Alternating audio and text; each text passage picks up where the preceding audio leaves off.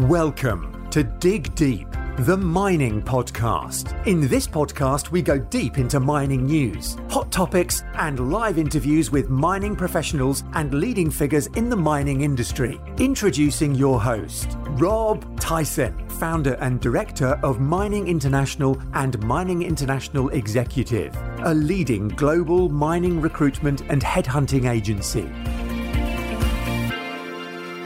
Hi, mining community. Welcome back to another episode of the Dig Deep, the mining podcast. And today's guest is Diane Mathia, who specialises in tunnelling. And apart from working for Inland Rail as the design manager, um, she's also the chair for, Austra- for the Australian Tunnel Society. Um, Diane was um, introduced to us by Michael Moore, who's obviously previously been on the podcast, um, as they both studied together at the Camborne School of Mines. Um, and Diana studied geology, geotechnical, and uh, and a tunnelling degree. So um, thought it'd be good to have Diana on the podcast to discuss all things tunnelling um, with an emphasis on mining and I suppose how they combine and interact. So that's uh, welcome Diana to the podcast. How you doing, Diana? Good, thanks, um, Rob. How are you? Yeah, I'm good, thank you. I'm good for a. Good. We're recording this on a Friday, so um, good, eh, good uh, end to the week. So um, appreciate if you can give us a um, a summary of your of your career. Obviously, going back from when you were studying with Michael um, back in those days, um, and just take us through your journey of your career, how how it's progressed to where you got to uh, to today. Okay. Yeah. Um, so I grew up in Cornwall. Um, so surrounded by um, mining engine houses along the coast and um, quite close to the, what were um, back then uh, when I grew up in um, working tin mines of Wheal Jane and South Crofty.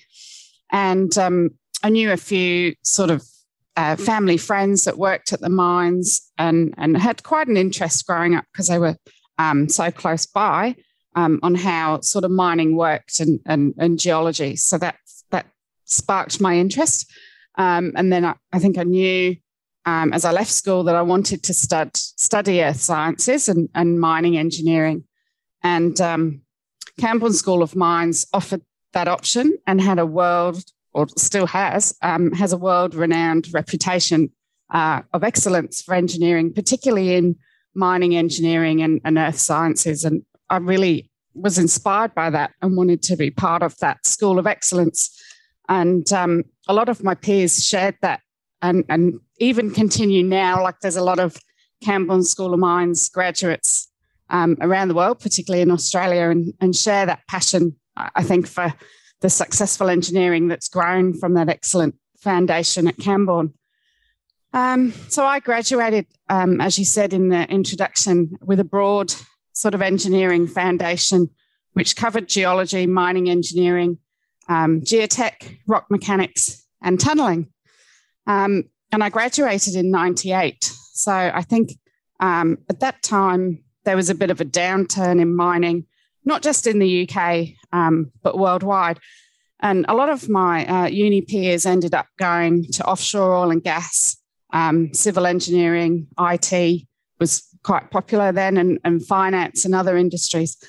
Um, but I was very fortunate to get a position down um, on the southeast coast at Folkestone on a, a, tunnel boring machine wastewater project, and that started my uh, career in tunnelling. Um, so it began there, and then I worked for London Underground um, on the tunnels there for a number of years, and then with the big contractor uh, Balfour Beatty.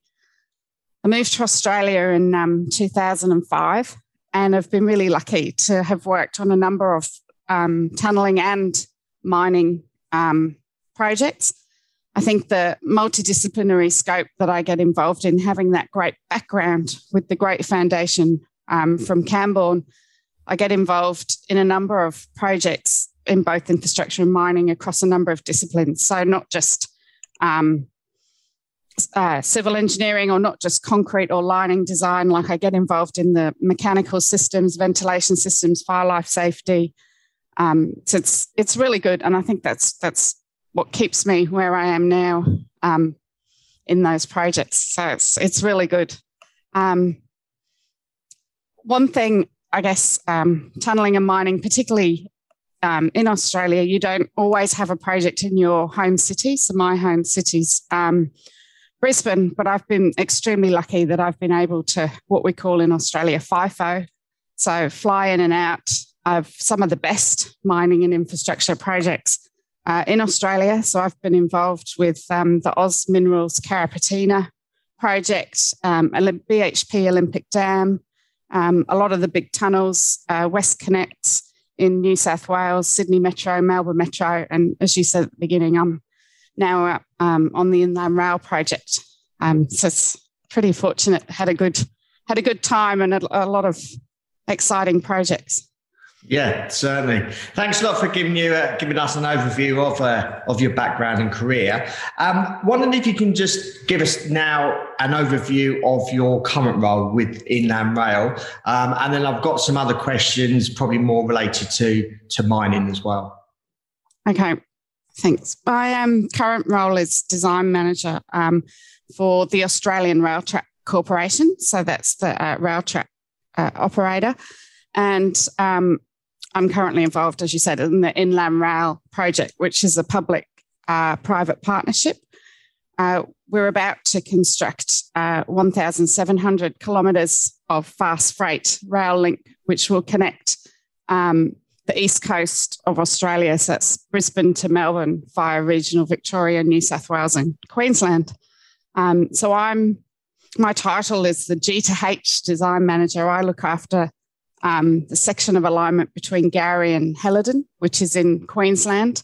Um, it's one of 13 projects on the Inland Rail program, um, and my scope comprises 28 kilometres of tunnel, um, which goes through Toowoomba, which is quite a mountainous uh, range out of the west of Brisbane.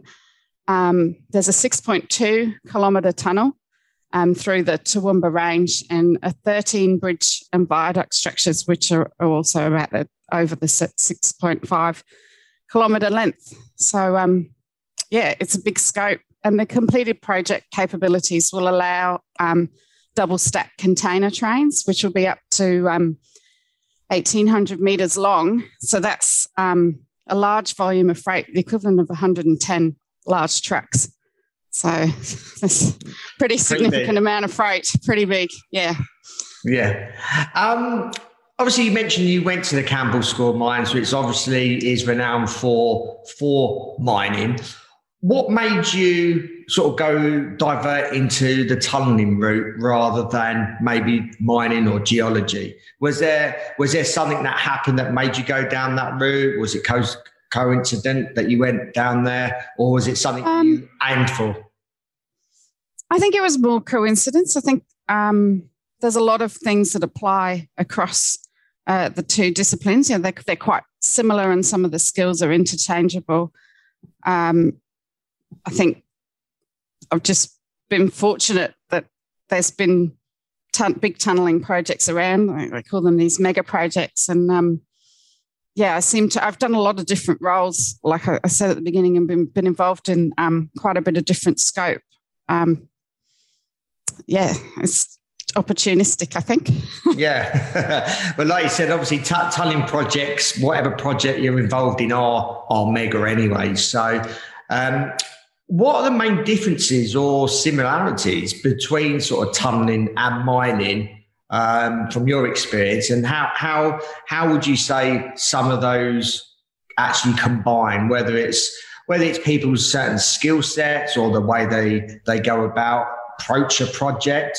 Um, yeah, just wondering if you can share some um, differences or similarities. Yeah, I think um, there's a lot of commonalities um, that do apply.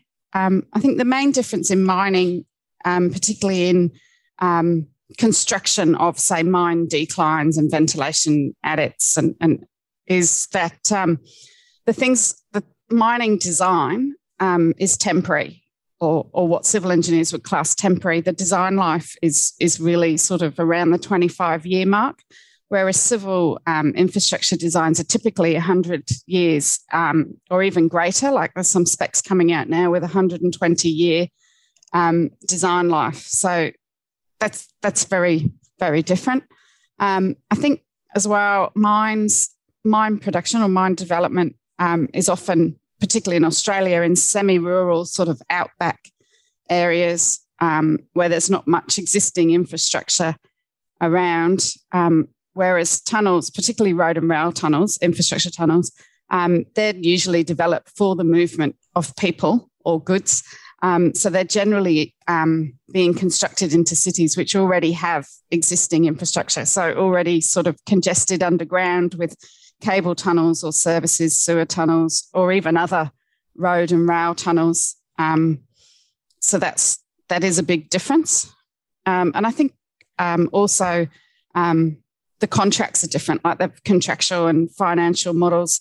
Civil engineering tunneling projects um, Inland Rail's a, a prime example. They're public private partnership um, projects where, um, particularly um, in Aus- Australia, um, I think the um, contracts are more sort of production based contracts. and they they have like a scheduler rates payment. so it's just a, a, a different a different model there.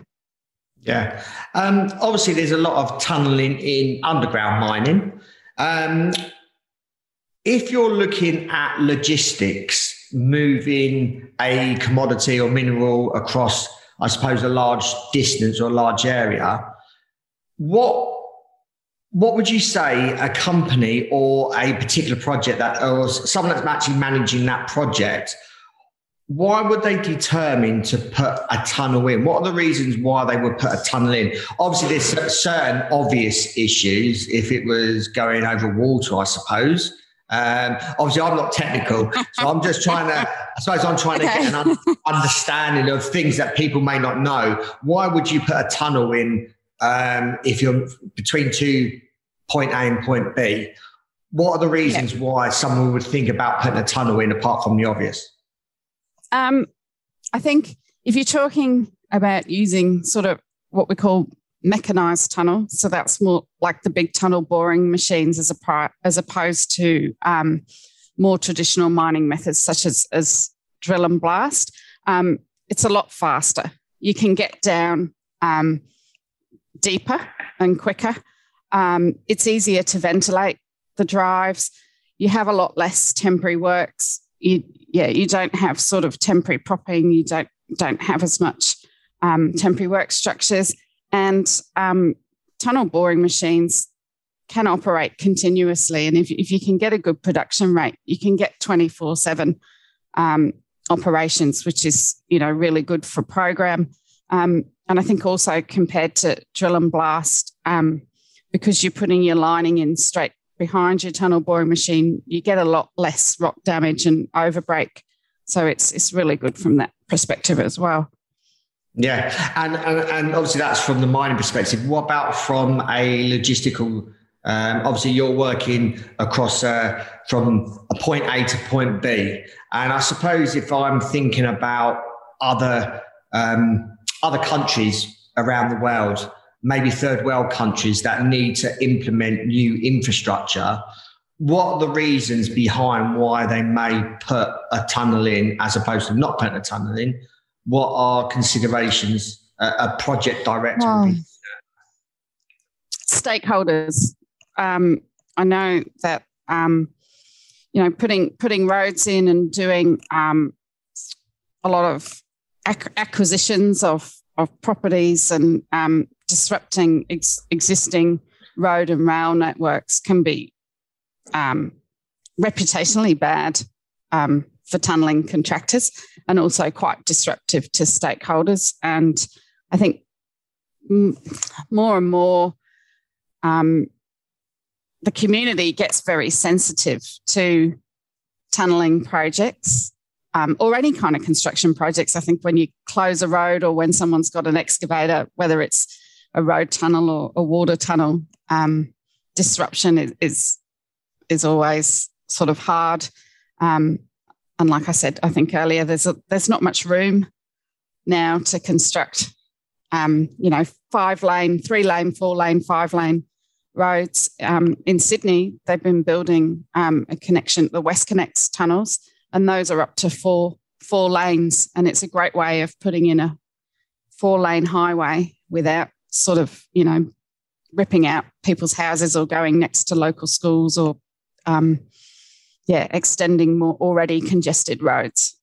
Yeah. So I suppose it's easy accessibility if you're going from point A to point B without the least disruption. Like you said, over going over particular land, you can probably have a tunnel. Um, if it has to go through houses, for instance, uh, a particular line, yeah. Um, it's just making minimal disruption on Minimal land. disruption. Yeah, understand. But like you said, you can also do crossings of water, like Sydney Metro's crossed from Barangaroo to Blues, Blues Point to get under the Sydney Harbour. The Cross River Rail Tunnel um, that's currently being constructed in Brisbane is one of two tunnels that goes that will go under the Brisbane River. Um, Crossrail in London and the Jubilee line in London's got a number of sections that make crossing the Thames really efficient. Yeah. Um, so it is good for that. Yeah. So, what has what do you think tunneling has learned from the mining industry, from your point of view? Uh, oh goodness, there's a lot of good things I think that have been adopted um, by the tunneling industry from mining, but particularly here in in Australia, I think um, the instrumentation and monitoring and geological mapping that's been used um, in mining has been implemented in tunneling, not, not in exactly the same form, um, but has been used and adapted to support what um, in tunneling is known as the observational method or observational approach. And a good thing I think that I've seen come out of that is the use of trigger action response plans. Um, so the mining industry is good at setting up their instrumentation and monitoring, and when they get alert or alarm levels, um, having uh, responding to those and having a set of pre prescribed um, actions that they take in the event of um, you know monitoring alarms uh, going off. Um, and the tunneling industry has adapt that and use that um, to engage with a number of stakeholders. So um, where we are tunneling over maybe her- over under maybe heritage buildings or um, sensitive stakeholders, areas that are subject to um, settlement. These trigger action response plans have been used for stakeholder engagement and community engagement to um, use like a risk based approach to, to give comfort to the community that tunneling is safe and should anything happen. You know, people have visions of um, big tunnel boring machines going through and then uh, crater sized sinkholes um, turning up in their garden. Um, so these tools have been used to sort of overcome that um, bad news story and, and, and risk and cover that risk. So that, that's a good thing that, um, yeah, that tunneling has learnt from mining. Yeah. Um, around technologies, what technologies and innovation do, I suppose, mining and tunneling have in common? Um, and what can each industry learn from one another?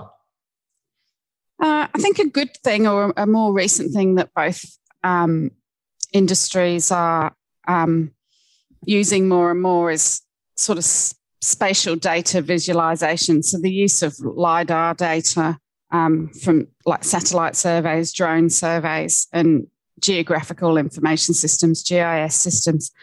Um, they're a really good integral tool. Um, mining's using them a lot more um, to sort of solve issues around location and accessibility and and um, getting to ore bodies in a sort of more direct and safer way. Um, and tunneling are using them as well, um, more for monitoring and stakeholder engagement, a bit similar to what I spoke about before, but also um, being able to put some of this imagery on the web and so when tunneling projects are progressing, um, GIS systems are, are, able to be accessed on the website of projects. Cross River Rail's got one in Brisbane, and you can log on. Anyone can log on, any member of the public, and you can see where the tunnel boring machines are at a you know in real time. And so if you do believe you're asleep at night and you can hear the big rock chomping monster underneath your property, you can see if it's there or it's 20 k's or 20 miles down the road. Um, so that's been a really good, a really good tool. Um, so that, that, that's good, and I think both industries are, are, are using that. Um, autonomous vehicles and drivers. Um, mining's really sort of taking the lead in that compared to tunneling. Um, a lot of mines now are using autonomous vehicles, not just for the movement of um, product, but also for, for operations and, and, and development. And um, modern mining drilling systems can be operated from a, like a single control point system where several drill rigs or bolters can be operating at, at one time, and you don't necessarily have personnel underground. Um, tunneling's yet to get that. It's it's getting better, um, but we still seem to have quite a few um, underground activities that maybe, um, if we could take on that automation, you could um, operate things from a single portal or a single place and and yeah, streamline some of that, particularly okay. for what we call sequential excavation, where you've got multiple headings in tunnels going on in at one time. Yeah. Um, obviously, you mentioned automation. What um, what improvements would you say you would like to see within underground mining and tunneling from your perspective and from what you know how some of the underground practices have been going? Um, part obviously apart from uh, uh, automation, is there anything, any kind of methods that you feel could be used in to improve tunneling or underground mining at all? Um, I think I think the use more of of drones or on vehicle monitoring equipment for operations and maintenance. I think I think we're getting there for survey. We're getting there for our geotechnical or, or geological surveys. We're getting there for um, with the LIDAR surveys and our hydrogeology contours and things like that. But um, the the use more of of drones for some of those like um, really tricky confined spaces, high access, um, difficult access areas such as ventilation adits or low point pump sumps and pl- things like that. I think I'd yeah like to see less people going into confined spaces and and plant rooms, substations, and things like that underground, and the use of drones and and cameras for for inspections and maintenance activities. Yeah. So is these improvements related around risk to people? Yeah, I think. Yeah, health and health and safety and risk to people, and and just taking the frequency out of people having to go into high risk areas. I think if you can if you can do that autonomously, that yeah, it's a great improvement. And because drone cameras and things are getting so good now, and the computers are getting good, and most people have phones and iPads, you know, you can almost have someone up on the surface having a you know having a look at things. That's not to say you never have to go down. And if you need to do some corrective maintenance, you, you need to go there. But but maybe some of the inspections could be done, yeah, that way. Hmm. So I suppose less time down underground, maybe less people, but less time as opposed to constantly being down there. Um, some, yeah. obviously some activities, not all activities.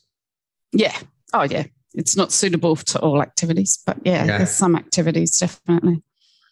Um, as you're involved, obviously, in the transportation industry, um, what challenges are mining companies facing around the transportation of resources around the country um, or even internationally? Um, yeah, I'm quite new in the um, heavy heavy haul freight sector. I mean, Inland Rail's the first project I've, I've done in this space, but the challenges that I think I can see currently in, um, in other countries is the ownership, operation, and oversight of that um, freight logistic chain or supply chain um, is quite, is fragmented. Like there's a mixture of mine mining companies, government organisation, private providers, privatised railways. Um, so there's lots of there's lots of different people involved. The ma- the mine may have a contract with the rolling stock operator, and probably has a contract with the port, but doesn't have a contract with the network rail operator because they have a, a contract with um, the rolling stock operator. And so it's very difficult. You've got multiple parties involved. Um, they've got no direct commercial arrangement, and they're all driven by different KPIs or different objectives. Um, and that I, I see that as quite a quite a challenge, or that's that's what I've seen since I've become involved. Um, and I think to be successful as a major resources producer and exporter, you need to transport large volumes. Um, and so to do that is, and particularly um, in Australia and Europe, you know, it's large distances, often from remote locations. So, you know, you need to do that by rail. But um, yeah, it has a lot of challenges from what I, I've seen so far. Yeah. Um, being a recruiter myself, I've worked in the consultancy space in terms of um, sort of management consultancy. So maybe a solution to the problem could be have a, obviously you're adding another stakeholder to already a number of stakeholders, but it'd be one stakeholder that will set the KPIs and manage all the other stakeholders. So we're all so you're all working from one framework. I take it maybe that's has been it done before. Um, I don't know. Okay, possibly, yeah. I yeah. don't know. And the reason yeah. why I, I suggest that is because I've I've recruited in that space where um, I was managing, I, I was uh, recruiting for a management consultancy or an engineering consultancy that stands in the middle between maybe the client and the, the contractor that are doing doing the work, whether that's build build work or whether it's infra, uh, civil infrastructure work. Um, but obviously, mm. this would be on a larger scale and probably more stakeholders. But it'd be one centralized body that everyone feeds into that sets the parameters. Obviously, mm takes a lot longer, but at least everyone will be singing from the same hymn sheet, I suppose. So that may be a suggestion. I don't know. Sounds good. um, do you think tunneling, tunneling will become more used in the mining industry in the future? And, and I uh, suppose obviously in underground, yeah, yes, but I think so. Um, I mean, there are there are a number of mines that successfully have used um, the mechanised tunnelling. Um, Grosvenor in Australia and Stillwater, um, they're well well known for for using uh, mechanised tunnelling machinery. Um, TBMs are they have some restrictions that that don't make them as sort of user friendly for mining. I mean, they're well suited for long straight tunnels. So they're good for mine access tunnels and um, exploratory tunnels and ventilation tunnels. Um, but yeah, they, you can probably only have um, a 300 meter, like you need a 300 meter turn radius, which is really big. Whereas, um, you know, you see some of those mining mining declines that are quite tight, and they can get as, you know, as small as a 20 meter turn radius. So you know, there's a big difference there.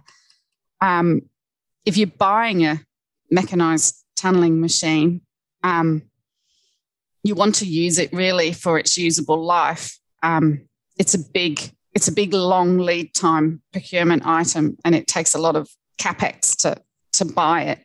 Um, so you'd really want to use it multiple times, um, and maybe that's what um, puts off mining companies compared to drill and blast, because then you sort of you've bought this bit of kit and you need to um, you know you need you need to use it.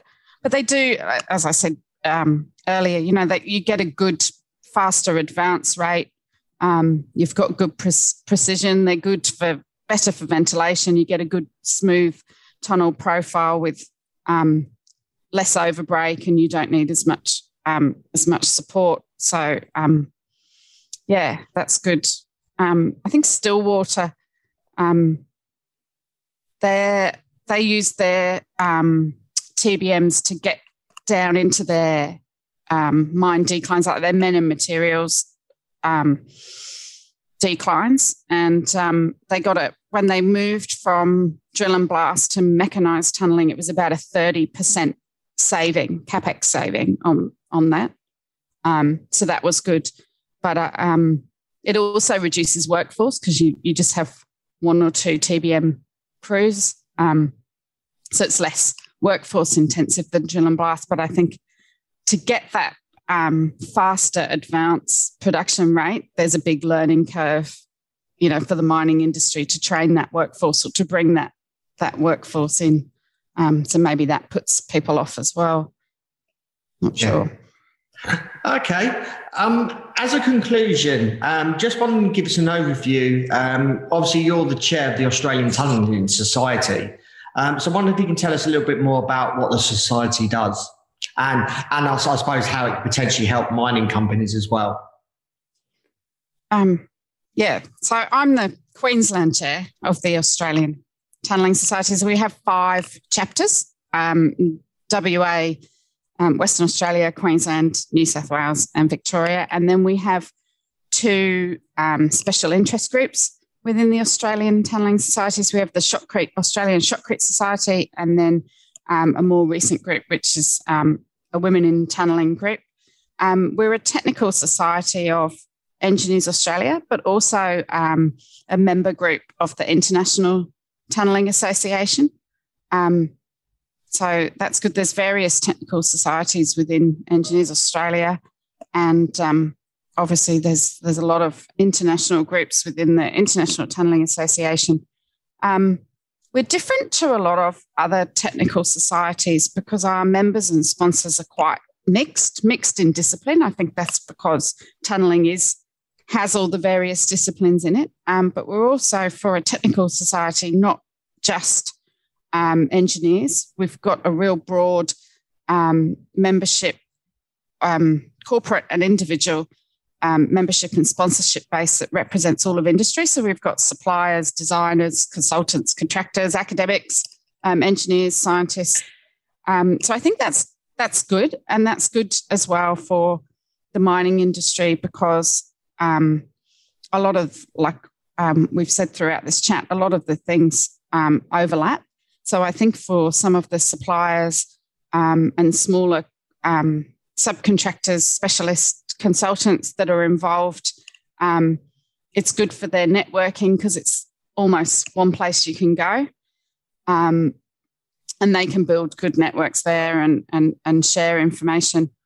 Um, and I think um, for Australia, it's sort of the, the voice of industry um, for tunnelling, and we've we have actually had quite a few um, mining people come to our regular um, technical sessions and one day workshops. Um, the t- the team at Grosvenor, when they were looking at um, getting their tunnel boring machine, which that they did, they came to a number of um, ATS courses and workshops and, and, and got involved so that they could meet people in the industry and meet the different suppliers and and and get involved and, and that's really good so that's what we offer yeah, no worries.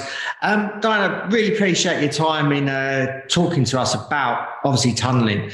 Obviously, a lot of the audience here are listening are from the mining industry, um, and there could be various people listening from very senior people down to graduates. Um, if any of the, if any of our audience is thinking about it, and I suppose if it's more senior people, if they're looking at their projects and thinking um, tunneling could be an option for whatever reason, um, they may be faced with a particular challenge and they might want some questions answered. Um, hopefully, they'll be able to reach out to you and you can probably give some advice. So I just wondered how our audience can uh, sort of reach out to you um, if they've got any yeah. questions. Absolutely. Yep. I'm on LinkedIn, so you can check me out on LinkedIn and um, the Australian Tunnelling Society website. We have all the committee are listed on there.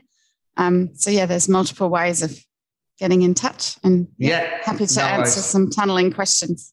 Yeah, so I'll, I'll, include those in the show notes as well. So um, if anyone, if anyone's listening that has any questions that may be looking at sort of tunneling options, depending on obviously what challenges they're facing, then I'm sure Diana can um, answer any questions or queries that you may have um, to make you obviously make you make a decision if that's the way you want to go. So um, really appreciate your time again. Um, for those that are listening, appreciate if you can share this episode uh, amongst friends, family, everyone else in the industry. Um, we want to get this podcast out to as many people as possible. Um, obviously, it's an educational tool. Um, people that are on this podcast are providing uh, a lot of energy, uh, sorry, a lot of energy, a lot of content around particular specializations. And um, as, if we can get this out to more and more people within the industry, I think it will um, enhance people's um, education and understanding of the wider mining community. So appreciate keep sharing and liking this. If you're watching on the YouTube channel, appreciate if you can like and share below um, so it goes out to more people, so more people can access this content. So Diana, really appreciate your time again. Um, no problem. Great, Thanks great, for having great me. chatting. No worries, great chatting to you. Um, and those that are listening, until next time, happy mining. Thank you for listening. Remember to reach out to Rob via the show notes and be sure to subscribe and leave a review. Until next time, happy mining, helping each other to improve the mining industry.